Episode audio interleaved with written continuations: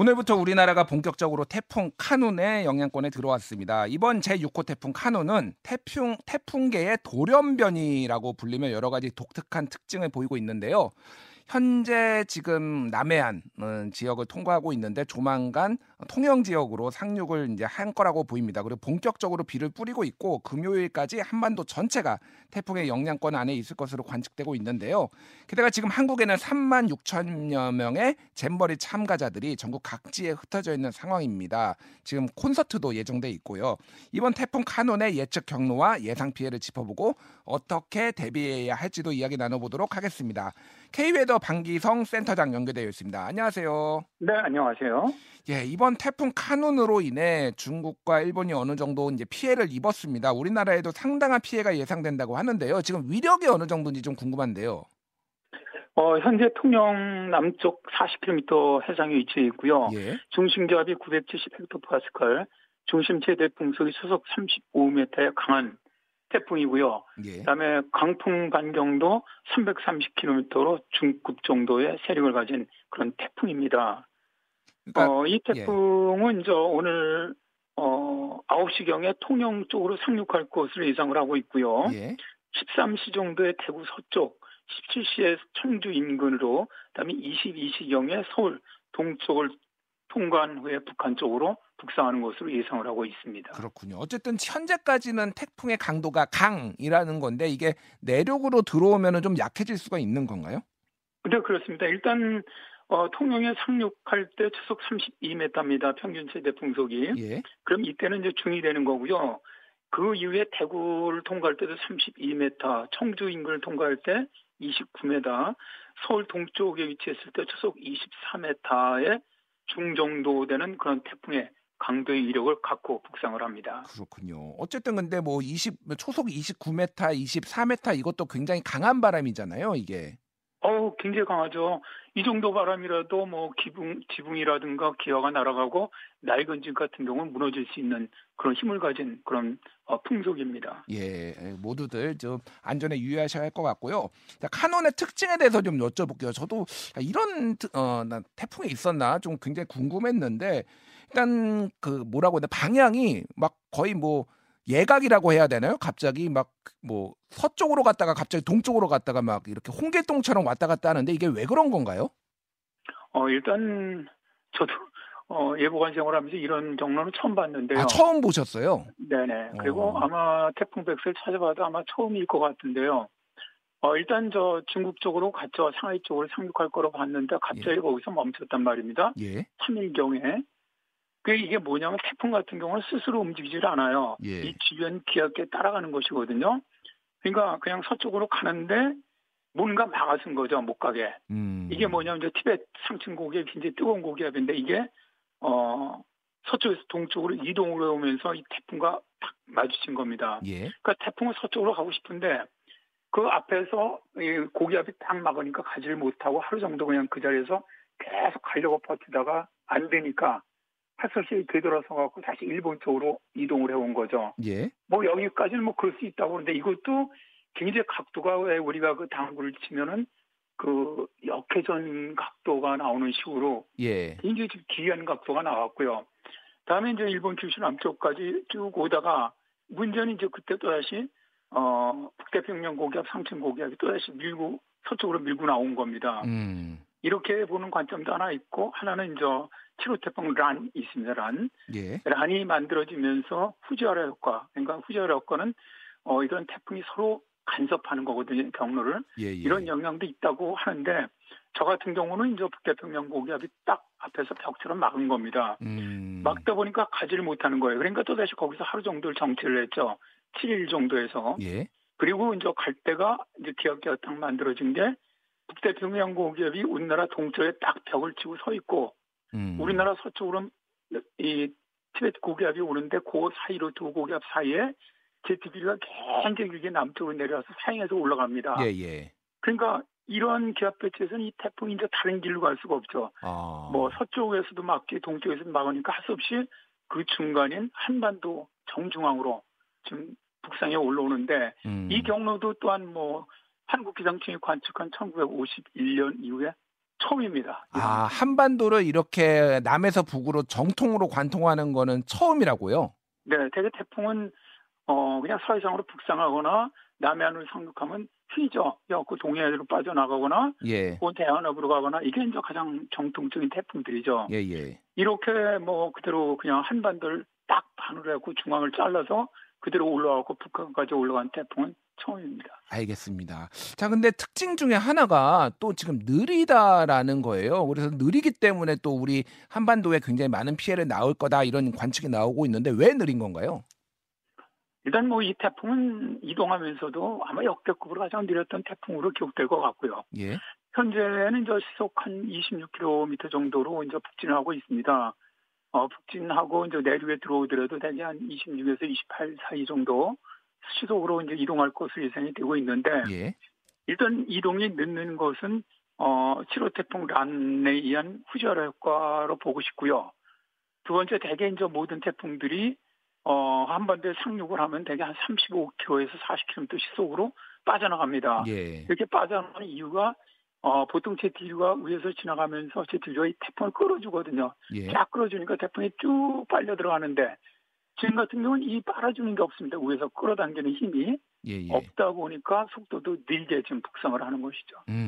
지금 그 센터장님이 말씀하신 것 중에 7호 태풍 효과라고 말씀을 하셨는데 이게 무슨 말인지, 지금 7호 태풍이 어디에 있어가지고 이게 어떻게 영향을 줬다라는 건가요? 현재 도쿄 한 1,500km 남동쪽 해상에 위치하고 있는데요. 예. 이게 어제 발생을 했죠. 어제 발생했는데 그 이전에도 열대성 저기압으로 위치를 하는데, 통상 후지와라 효과라는 건 뭐냐면 후지와라 교수가 연구에서 만들어낸 법칙이죠. 예. 태풍이라든가 간 저기압이 있을 땐 이 두 저기압이 서로의 이 진로를 갖다 간섭하는 겁니다. 그러니까 무슨 얘기냐면 저쪽 태평양 쪽에 지금 7호 태풍이 있는데 우리나라 쪽 태풍이 올라오는 거를 못 가게 하거나, 그건 다시 중국 쪽으로 가게 만드는 이런 힘이 작용한다는 거죠. 아. 그런데 아까도 말씀드렸지만 왜 다시 이 후지와라 효과에서 중국 쪽으로 가지 못하고 올라오느냐 하면은 워낙 우리나라 서쪽으로 지금 그 제트류가 강하게 막고 있습니다. 예. 막다 보니까 그쪽으로 더 이상 못 가는 거예요. 못 가니까 할 수 없이 속도는 늦어지는 거죠. 아, 그렇군요. 제가 좀 문외한이긴 한데 약간 당구공 두 개가 약간 서로 간섭해서 맞아서 조금 튕겨나가는 이런 느낌이 있지 않나, 저는 그런 식으로 좀 이해를 했는데, 어쨌든 알겠습니다. 지금 이게 천천히 한반도를 관통을 한다라고 한다라면은 지금 바람 피해도 바람 피해지만 강수량이 지금 상당할 거다라고 지금 예측이 되고 있는데, 특히 지금 어느 지역이 좀 주의를 해야 되고 얼마나 오는지 이거 좀 말씀해 주시죠.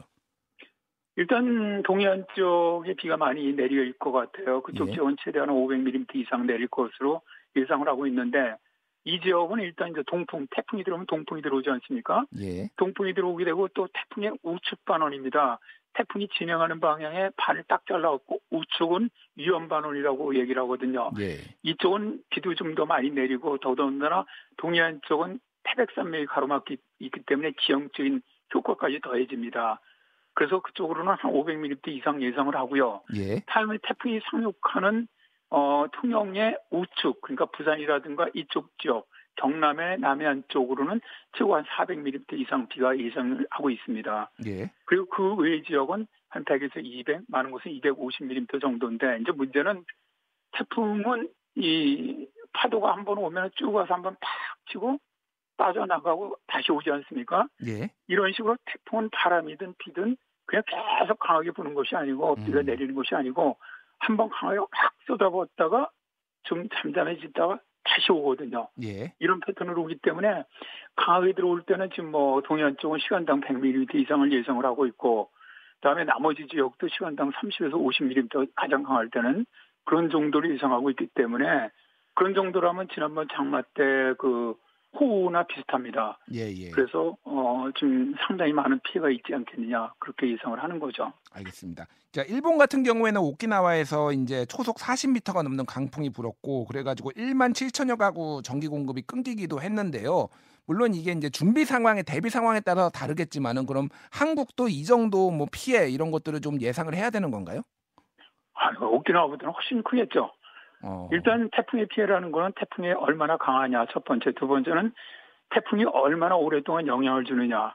세 번째는 태풍이 지나가는 곳이 도시냐, 그러니까 사람들이 아주 많이 사는 지역이냐, 예. 이거에 따라서 피해액이 틀려집니다. 일단 예. 인명피해도 틀려지고, 이 카눈 같은 경우는 실제로 지금 통영 쪽으로 상륙을 한다면은 우리나라에서 그 큰 도시를 다 강탈하면서 올라오는 그런 형태거든요. 예, 예. 그러니까 통영으로 해서 진주, 대구, 대전, 청주, 그다음에 서울, 수도권까지 강탈하는 이런 태풍인데, 예. 그러니까 일단 시간도 길어요. 태풍이 영향을 주는 시간도 길고, 두 번째, 이 태풍이 대도시를 지나고 있고, 그리고 이 태풍이 최근 태풍들의 특징이 옛날처럼 육지에서 강력해지면 바로 약해지는 게 아니라 예. 상당한 세력을 가지고 올라오거든요. 예. 그렇기 때문에 오키나와 피해라든가 이번에 카눈이 올라오면서 규슈 쪽에서 피해가 컸는데 그런 피해보다는 훨씬 클 거로 예상을 합니다.